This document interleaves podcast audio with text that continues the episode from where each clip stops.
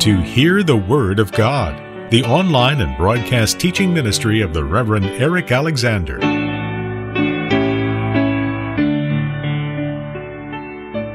We began to consider Moses as one of the great examples of faith under pressure, under trial, faith under fire, as this 11th chapter of Hebrews expounds to us this theme. The biblical history of Moses gives us many shining examples of the meaning and significance of faith and its several different facets. We found last Wednesday evening that in verse 23, for example, we were learning about parental faith. The spiritual history of Moses, we found, began not with Moses himself, but with his parents. And then in verses 24 to 26, personal faith. Moses, when he was grown up, refused to be called the son of Pharaoh's daughter, choosing rather to share ill treatment with the people of God. He considered abuse suffered for Christ greater wealth than the treasures of Egypt. And then in verse 27 we found persevering faith illustrated in Moses. By faith he left Egypt, not being afraid of the anger of the king, for he endured as seeing him who is invisible. And now in verse 28, to which we turn this evening, we have the great illustration or picture of saving faith in Moses. By faith, Moses kept the Passover and sprinkled the blood so that the destroyer of the firstborn might not touch them. Now, here is a great example in the experience of Moses of saving faith, because, of course, the Passover is God's great prototype or model of how he saves his people. You remember the picture that we have that is the background to the Passover. You have the children of Israel in bondage in Egypt, an illustration of the bondage into which sin brings the human heart and will.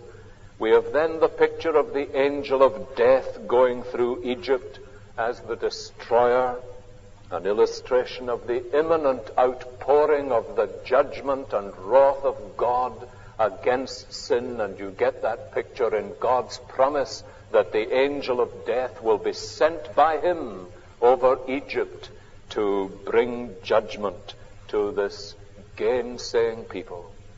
And then we have the picture of the divine provision of the blood of the Lamb, a provision which the people of Israel were to take and sprinkle on every doorpost and lintel on their homes and God promised them, When I see the blood, I will pass over you.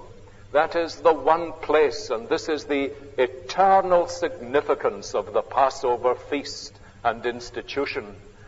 God is saying that there is one place where there will be shelter from the outgoing wrath and anger of God against sin. There is one hiding place from judgment, and that is under the shelter of the shed blood of the Lamb. Now, that is a great picture, of course, of what we are called to believe and rest upon for our salvation. And this is the real significance of the Passover. We have said often in our study of Exodus on Sunday mornings that Exodus is God's great picture book of redemption. And here is the great picture of God's gracious provision of salvation which he makes for his people.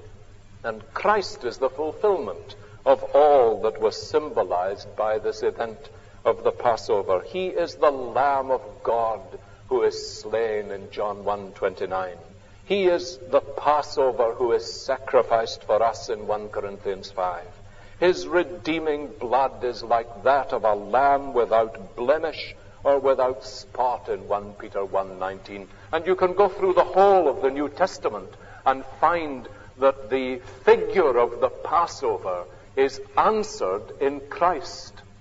Now that's of some, of some very special significance to us as we come to the Lord's table on Sunday morning and in a, a strange manner it happens that we're going to be studying the Passover in the course of our study of Exodus on Sunday morning.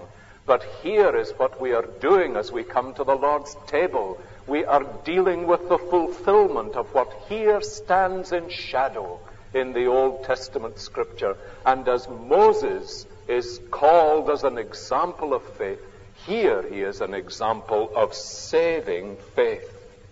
He is the one who receives and rests upon Christ and Christ alone for salvation as he is offered to us in the gospel.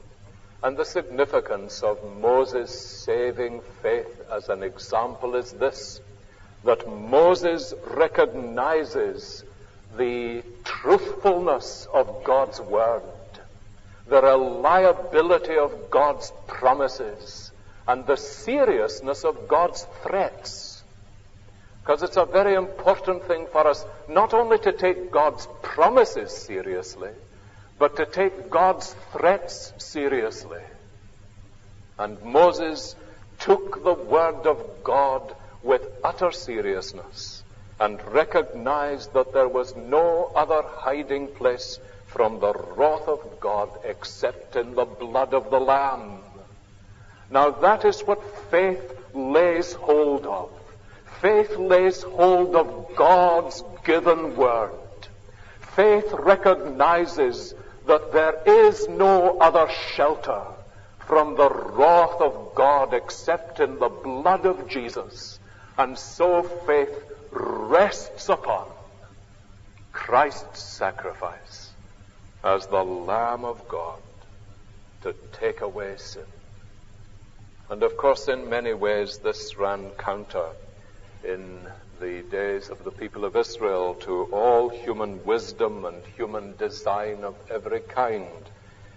It's interesting to see how in so many of the examples that you get in this part of Hebrews, so often faith runs counter to worldly wisdom. What faith rests upon is regarded by the world as sinking sand, you see. And this was true of Noah, for example, who, when God spoke his word, Moses rested his confidence on what God had said. He committed himself to God's way of salvation for himself and his household. He rested upon the building of an ark and entered into it and rested himself on it. And there is significance in this ark floating on the water and Noah casting himself upon this. Moses is precisely the same. As he goes out to slay a lamb and sprinkle blood on the doorposts and proclaims to the people that the angel of death is going to go through Egypt, the whole thing runs counter to worldly wisdom. But faith takes its stand on what God has said and rests on God's provision and God's plan. And faith rests supremely upon the Lamb God has provided.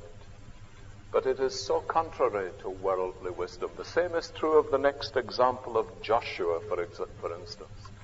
You remember how Joshua was given instruction about the manner in which he had to compass Jericho and the way in which the city of Jericho was going to be taken. It ran counter to every form of human thinking. But Joshua and the people of Israel marched persistently in faith around the city and on the seventh day they marched round it seven times and they proved God. Now that's what faith does. Faith may not always understand. I was speaking to somebody just this week who was saying to me, I find it impossible to understand how Christ's death on the cross 2,000 years ago can make some dramatic difference to my life and to the whole of my destiny. I can't grasp or understand it. And I had to say to him, well, neither can I. It runs counter to carnal wisdom. but it is what God has given to us, and examine it and study it and test it out as we may, the time comes when we have to cast our soul upon God's provision. And Moses and the people of Israel did so. The test of faith then is whether they were willing to believe God's word and rest on it. And on the basis of that, they found that the foolishness of God is wiser than men, and the weakness of God is stronger than men. So by faith, Moses kept the Passover and sprinkled the blood so that the destroyer of the firstborn might not touch them, and he thereby becomes an example of saving faith. Now, verse 29 confronts us with the fact that the faith of those who rested on God's promise and on the sprinkled blood was soon to be tested. Almost immediately they launched out, in fact, upon God. Their faith was tested. Scarcely had they started their journey, as we read in verse 29, than they found themselves brought into a situation of enormous pressure. Now, have you pictured the people of Israel having tasted God's redemption, having rested on God's provision of a slain lamb and trusted in the spilt and sprinkled blood? They launch out upon God into a new era in their existence and almost as soon as they have gone out, they are suddenly hemmed into a situation of incredible pressure. They discover that they are faced with the Red Sea in front of them, a seemingly impassable obstacle. And as they are tempted to turn back, they suddenly hear the sound of the hooves of the Egyptians coming behind them, and they find themselves hedged about and pressed in. It was impossible for them to go to either side. They are hedged about on every side and under enormous pressure. And this is the great test of their faith. They were hemmed in on every side, and what was happening really was, you see, that God was shutting them up, as someone has said, unto faith. By faith the people crossed the Red Sea as if on dry land, but the Egyptians, when they attempted to do the same, were drowned. So Moses came to the people of God in the midst of this situation where they were pressed beyond measure. And he says to them, Fear not, stand still, and you will see the salvation of God. And that was exactly what they did. But it is a matter of great significance that the people of God, almost as soon as they are launched out on this new life, find themselves brought to the situation of incredible, mysterious pressure. It is certain that they never imagined God would lead them into this kind of situation. God spoke to Moses and said, Speak unto the children of Israel that they go forward. And you can imagine how ludicrous that must have seemed. Forward was into the Red Sea. Forward appeared to be into a place of death and disaster. But at that point, I wonder if you recollect, God did a very wonderful thing. He called upon them through Moses, first of all, stand still and you will see the salvation of God. What he is calling upon them to do now is to recognize what these pressures upon life are for. Do you know that, that poem or hymn, I'm not quite sure what it is, which speaks of being pressed above measure and then pressed into knowing no helper but God? Pressed to the place where the only way that you can look is upwards now that's what God was doing with his people. He was setting about forming them into a people who would be a people of a special caliber. And so often that is created through the kind of pressures they found themselves under. Paul may well have had this in mind, many scholars think, when he writes to the Corinthians and says, God will not suffer you to be tempted above what you are able to bear, but with the temptation will also make a way to escape. Now, there was a way of escape for the people of God, but they had to be pressed to the point where the only way they could look is upward. And at that point, as I say, God did a very wonderful thing. You will recollect that there were two pillars that went before the people of Israel a pillar of cloud by day and a pillar of fire by night. And that pillar was a symbol of God's presence. And in the midst of this situation of sudden and appalling pressure, God moved the pillar of cloud from going before them to come round to the rear of his children. It's a very beautiful and very wonderful symbol because the pillar was a symbol of the presence of God. And God, having led them by this pillar of cloud, now, as it were, comes behind them. And you see what God is doing? He is stationing himself between his people and their pursuing enemies.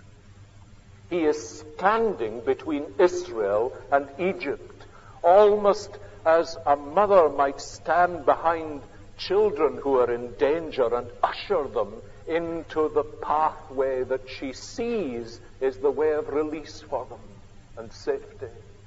And God, as it were, takes his place behind his children can you imagine the picture that we are meant to see of God ushering them towards the place where He was going to make a pathway in the sea for them? And God's presence came to the rearward of His people, we read. And it is as He ushers them forward that the people of Israel are pushed into something that by nature they would have run a thousand miles from. But in that situation, they have discovered God in a measure and at a depth which was almost unique in their history. And it's a very significant thing that forever after in the life of the people of Israel, they look back to that day. Afterwards, they sing a song of their redemption, of how they were brought through the Red Sea. But ever afterwards, when they were encouraging one another in God, or when God was coming to encourage them, they looked back to that day and identified God as the God who brought them up out of the Red Sea, who took them through the waters. And it was an occasion when faith was pressed into the place where they were trusting God. And they exulted in His care and His grace for His people. You know, if you are in some extremity, experiencing some kind of pressure like the people of Israel, this is what it's for, beloved.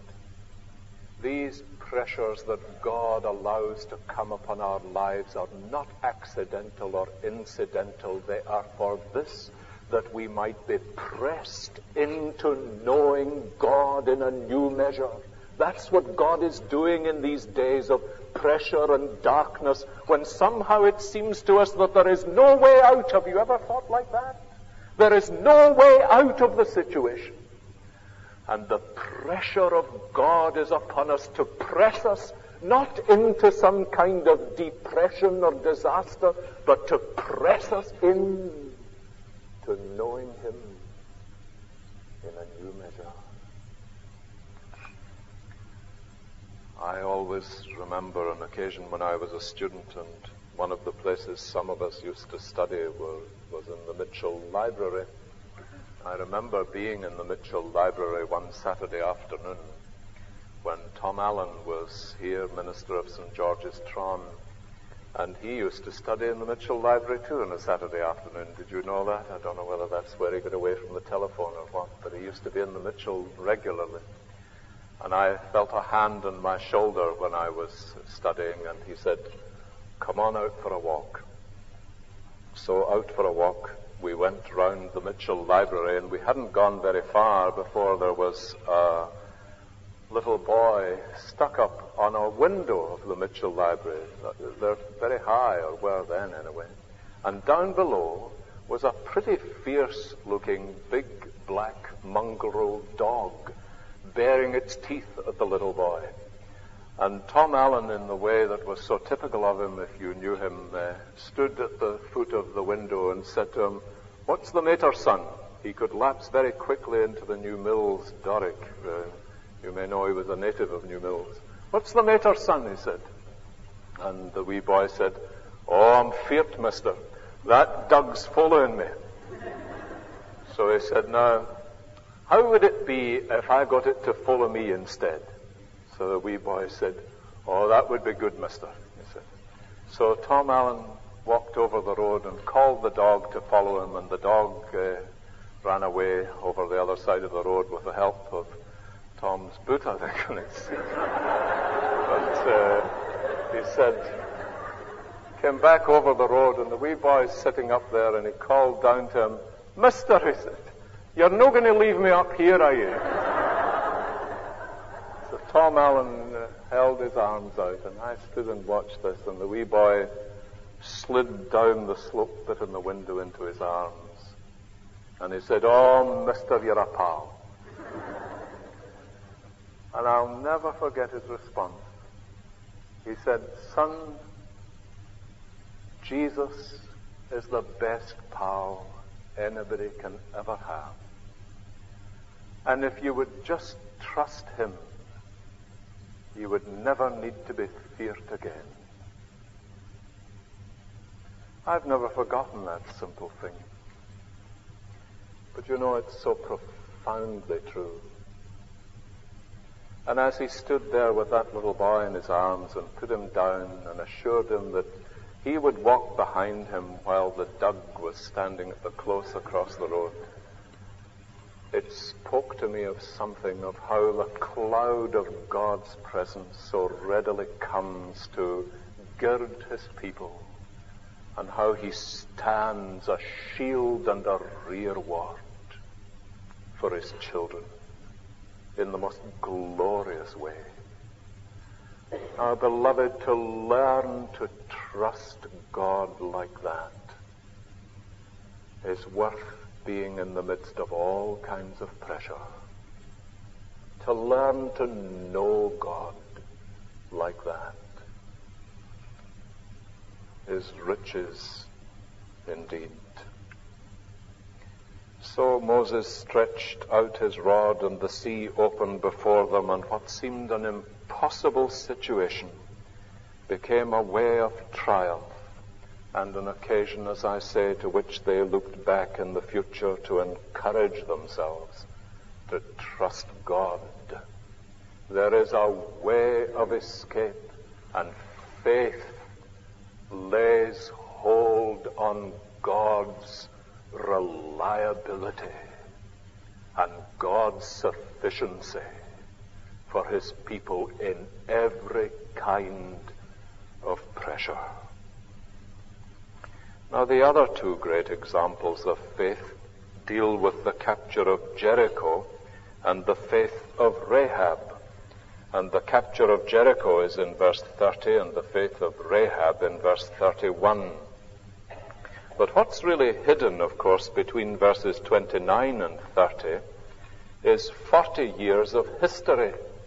Because, as you know from the history of the Old Testament, the crossing of the Red Sea does not immediately precede the falling of the walls of Jericho. There are 40 years between these two events. And these 40 years are 40 years when the people of Israel are in the wilderness. And that wilderness experience also became an example in New Testament writing. 1 Corinthians 10, for example, is full of it. It became a great example, not of faith, but of unbelief. Not of obedience, but of disobedience. Not of trust and confidence, but of murmuring and rebelliousness.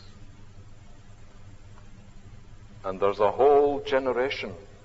According to chapter 3 of Hebrews, these 40 years in the wilderness were 40 years of unbelief. And there is a whole generation where the history of the people is marked by unbelief and disobedience and unwillingness to trust God. That's a very solemnizing thing you know, isn't it? That has become some people's personal history. It has become the history sometimes of a whole fellowship.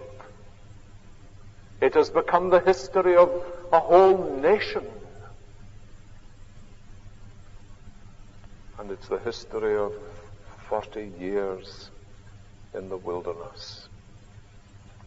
And reading, as it were, between the lines, I'm sure we are meant to grasp the significance of this in the course of what the writer of the epistle has to say to us about how pressure is intended by God to drive you deeper into the knowledge of God. But you see, pressure can do the opposite, as you and I well know. All pressure that people go through does not do this. All experiences of trial and pressure do not press people in to know God more deeply. They do not produce sweetness in their character. They do not always bring them into a deeper knowledge of God. They sometimes produce bitterness and hardness and barrenness. So that this 40 years in the wilderness becomes a monument of warning. And it's very real. I think it's an enormously important thing for us to cry to God that whatever pressures He permits to be brought upon our lives should have this end and this aim. Amy Carmichael who lived under enormous pressure for most of her missionary years, lying on her back for the greater part of her missionary career in India and Dohnavur. Amy Carmichael cried to God one day, Lord, let not one pain be diverted from thy purpose. Now, those of us who haven't known much pain can scarcely understand what that means. But that's a marvelous thing to hear somebody pray who knows what it is. In one of her books, she writes this beautiful thing at the beginning. Most books to the ill are written by the well to the ill. This book is written by the ill to the ill. So she knew what she was talking about. But let not one pain be diverted from thy purposes. We really do need to grasp this, and that God so often uses this kind of pressure for his own gracious purpose. They went through 40 years in the wilderness. And Paul says these things were written for our admonition on whom the ends of the ages are come in 1 Corinthians 10. But then in the days of Joshua, they at last entered this promised land that God had covenanted to them. And even when they came into the promised land, do you notice obstacles again met their pathway?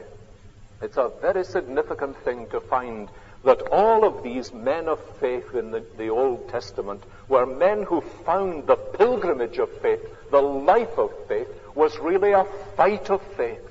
They found themselves engaged in conflict from day to day. And this is one of the truths that we desperately need to be taught, or at least convinced of in our own minds. I think it's not sometimes that we don't know it, but that we are not convinced of it in our hearts that the nature of Christian progress is through conflict with the powers of darkness. And they found throughout all of this history in Hebrews 11, they found that not one inch of progress was uncontested by the powers of darkness. Everywhere they went, they were in the midst of warfare. I think it's a very important thing for us to teach to young people especially. You know, I'm constantly aware that one of the areas in which many young Christian people make shipwreck is that they have been given a wrong picture of the Christian life. They have been given a picture of the Christian life of one long kind of euphoria, a constant spiritual schweppervescence which never dies down. And they imagine that from one experience of to another like this, they go on without ever coming against, against any kind of obstacle. So when they find that the powers of hell are suddenly unleashed against them, they say, what's this? I wasn't told about this. I wasn't told that this is what the Christian life was. So either I'm not a Christian, or there's something wrong with my spiritual life, or there's something wrong with God. He's let me down. And so it goes on, you see, and the confusion becomes compounded. Or I'd better go after some kind of experience that'll get me out of this situation. This vain search. Something that's so often one sees people involved in, and I am sure it's largely because of a misunderstanding of the very nature of Christian experience. The Apostle Paul says we wrestle. And that not against ordinary enemies like flesh and blood. We wrestle against principalities and powers, against spiritual wickedness in heavenly places. We are wrestling hand to hand combat. That's what wrestling is they're engaged in that. Now, beloved, you and I are going to find that a reality in our spiritual life. That is the stuff of Christian experience. The glorious thing in it, in it, of course, is that we are wrestling on from victory to victory. We are not engaged in the kind of conflict where the outcome is in doubt. There is no question about the outcome. For our Lord Jesus has gained the victory for us, and He gives it to us. Thanks be to God who giveth us the victory. But we are engaged in the conflict moving towards the victory day when the Lord Jesus shall appear in glory. And Joshua and the people of Israel found that this was the characteristic uh, of their experience, even when they crossed the Jordan. Now, from the beginning of this period in their spiritual history, the people of Israel were learning that spiritual warfare, that is the fight of faith, is not fought with carnal weapons, but with spiritual weapons. And that's the principle on which Jericho fell to them. And they became conquerors. It was on that basis that Israel moved forward, that this warfare was fought with spiritual weapons. I wonder if you remember the mysterious encounter, which is of great significance at the beginning of Joshua, between Joshua and the captain of the Lord's host. It really seems to have been an appearance of the Lord himself to Joshua. And Joshua is at the beginning of, of this possessing their possessions. Now, the way they possessed their possessions was through conflict. But at the outset of the conflict, he meets the captain of the Lord's host and he comes to him and says, Are you for us or for our enemies? He sees this great and mighty figure. Are you for us or for your enemies? For our enemies. And the captain of the Lord's host answered him and says, No. Now, there's a sense in which, of course, no isn't an answer to that question, if you know anything about normal English usage. There was no answer in, in the answer, no. But what he was really meaning was, no, it's the wrong question. And the real question was not, Lord, are you on our side or their side? The real question is the question of God, are you on my side? That was the question.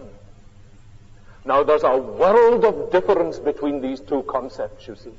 Is God on my side? That's not the question, God says. The question is, are you on my side? Are you for us or for our enemies? No, he says. But as captain of the Lord's host, I have come. Now, this, you see, is the great basic principle of Christian warfare. It is not that we summon God to our assistance to do things our way. We have got our plans made, you see. That was Joshua's idea. We have our plans made, he says, and here is this mighty warrior coming. We could make great use of this warrior. He says, Are you on our side? Come and enlist here. And the Lord says to him, Oh no, I have got all my plans for the battle. You come and enlist here. That's how the Lord's battles are fought. God taking the initiative. God having the strategy. God making the plans. God gaining the victory. And that's how Jericho fell, you see. Paul possibly had Jericho in mind when he wrote, The weapons of our warfare are not carnal, but mighty through God to the pulling down of strongholds. Now, God has placed certain basic weapons in the hands of the church. And faith consists in fighting the Lord's battles His way. And that's a tremendously important lesson, beloved, for us to learn. It's not always easy to learn it, you know, because the great temptation is to be diverted, to seek to fight the Lord's battles our way to have our own strategy and our own plans and our own ideas and priorities. But faith, faith involves this, and these people were in the midst of a situation where they greatly needed to learn this. Faith involves fighting the Lord's battles His way. Do you remember how in Acts chapter 6 the church came across this very crisis? They were in danger of being diverted. Do you remember how they had to plan and rethink and restructure? We talk, have a lot of talk in the church these days about restructuring the church. But here is the kind of restructuring which the New Testament church did. They said we are in danger of being diverted from our priorities. There are certain things that are very important. Looking after the widows, be they Hebrew or Greek. These are very important things. I was speaking to the men's group on Friday evening about the importance of this social concern. And we need to have it. But they said, we are going to be diverted from the things that are the great weapons God has given us for making inroads in the ancient world. Prayer and the ministry of the Word. So we will restructure to make sure that these priorities are secure and they appointed these men we call deacons, Stephen and the others, and they gave them this ministry and this task, and it pleased the whole multitude, and it clearly pleased God also, who thereafter poured out his blessing upon them, and thousands were added to them. But it was because they were waging the Lord's battles the Lord's way. Now, let me say this to you when the people of Israel went round these walls of Jericho, it couldn't have been easy going on doing it God's way. If you think of it, what mutts they must have felt and looked as they walked round Jericho six days running, marching round with not a whimper, not even a toot of the trumpets, and the people inside, no doubt, looking at them, thinking what ridiculous spectacles these Israelites were, trusting in their God and there they walked around. But they kept at it. Why? Why did they keep at it? Well, I'll tell you why they kept at it. They kept at it because they believed God. They believed in God's methods for doing his work and waging his battles. They kept at it through thick and thin, through mockery and discouragement, and it must have been very discouraging. One day, round the walls, nothing happened. Another day, nothing happened. Another day, still nothing happening. Nothing happening, people would be saying. And then on the seventh day, round it six times, and still nothing happened. And oh, how their faith must have been tested. Can we go on, they said.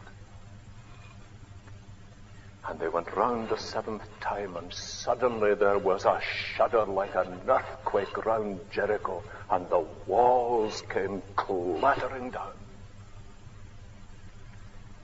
And they proved God. They proved God.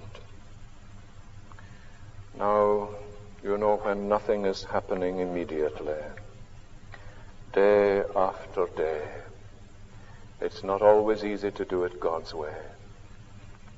But that's where faith is really tested. And the issue of whether you are ready to go on doing it God's way is the issue of how sure you are of God, how sure you are of His Word. That's the issue. Ian Hamilton is here tonight, and it's a tremendous joy to have him here. As you will know, well, if you don't know, you ought to know that um, he is clearing up the trouble I left in Newmilns uh, after I finished there. Let me say to you in a situation like that, where when we went first there was one Christian man who was 82. And he came into the vestry the first day I was there and said to me, I've prayed for 40 years that somebody might be sent here. And he said, I'll pray for you every day. And he did, I believe. But you know, often in these early years, when there was no fellowship, really, and my wife used to say to me, uh, You miss fellowship, don't you? And then we would say to each other, but if we had gone out to Thailand, as we thought we might have done at one point, we wouldn't have gone for fellowship. We would have gone because we were going into the battlefield and we would have set our hand to the plow. But it was a great temptation, I can tell you, to look for some quick way of fighting the Lord's battles and doing the Lord's work. Shortcuts, like the shortcuts that Jesus was tempted to find. Why go through all that suffering, said the devil to him. Cast yourself down from the temple and the world will be at your feet, man, he said. Why should you wait until you have gone through the anguish of Calvary? Just bow down and worship me, and the whole world will be yours. I'll give it to you. There is something very sinister about shortcuts, you know. And it's an enormously important thing that you are sure of God and you're ready to go on God's way, doing God's work and fighting his battles in the way that he has given you to believe is his way.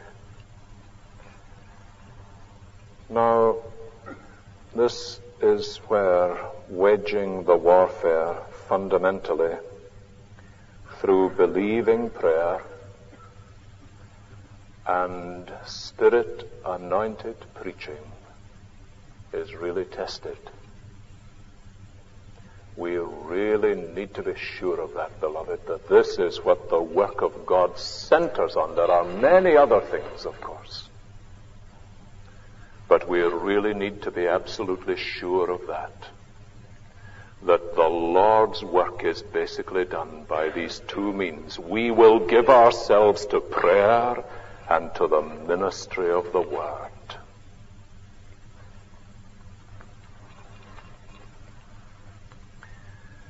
It's very easy for us to be diverted from that, but I tell you the walls of Jericho will never come down any other way. The next battle after Jericho was Ai. We all know Jericho. I wonder how many of you know Ai. Well, Jericho was glorious triumph. Ai was ignominious defeat. And do you know why? They got a bit cocky after Jericho. They said, don't send all the army up to Ai. And when God said, do it this way, they said, well, there's no need actually to stick to that very seriously. We'll do it this way. And they took some of the booty. And they said, we'll just do it our own way. And they were humiliated at Ai. Because God's battles have to be fought God's way and we need to learn it. Now, finally, in verse 31, the most unexpected instance of faith before we come to the point where he has prepared more material clearly than he has time for, a man after my own heart. Uh, what shall I say more? He says, time would fail me to tell of Gideon and all these other people. But finally, for us this evening, in verse 31, Rahab is probably the least expected person as a great example of faith. She is described as the harlot, and the designation follows her. Of course, it was before grace touched her life that she was a harlot. But that designation, says John Calvin, heightens the grace of God. Now, the point about Rahab is what? By faith, Rahab the harlot, she was involved in Jericho, of course, as you know, uh, when the spies came to her. And uh, you can read it in Joshua 2. We don't have time to read it tonight. But when the spies came to her, she heard their report, the report of what God had done throughout the history of his people and how he had brought them up out of the land of Egypt and had been a mighty warrior for them. And she heard the report, this poor benighted woman. And she believed it. She staked her life on it, in fact.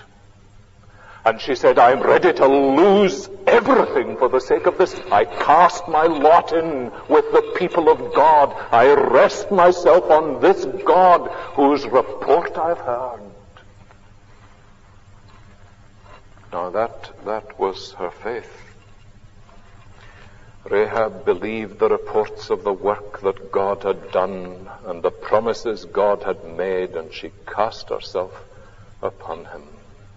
And that really is the fundamental thing, you know. Do you remember how Isaiah 53 begins?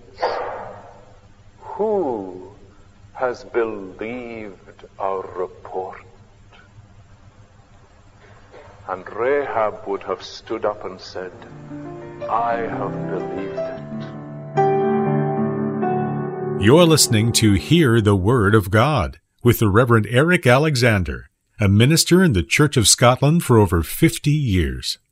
To access more Bible teaching from Reverend Alexander, visit hearthewordofgod.org, where your generous contribution will help us sustain and grow this ministry. That's hearthewordofgod.org. You could choose instead to mail a check to this address, 600 Eden Road, Lancaster, Pennsylvania 17601, or call 1 800 488 1888. This program is a presentation of the Alliance of Confessing Evangelicals. I'm Mark Daniels. Thank you for listening. Please join us again next time for Eric Alexander and hear the Word of God.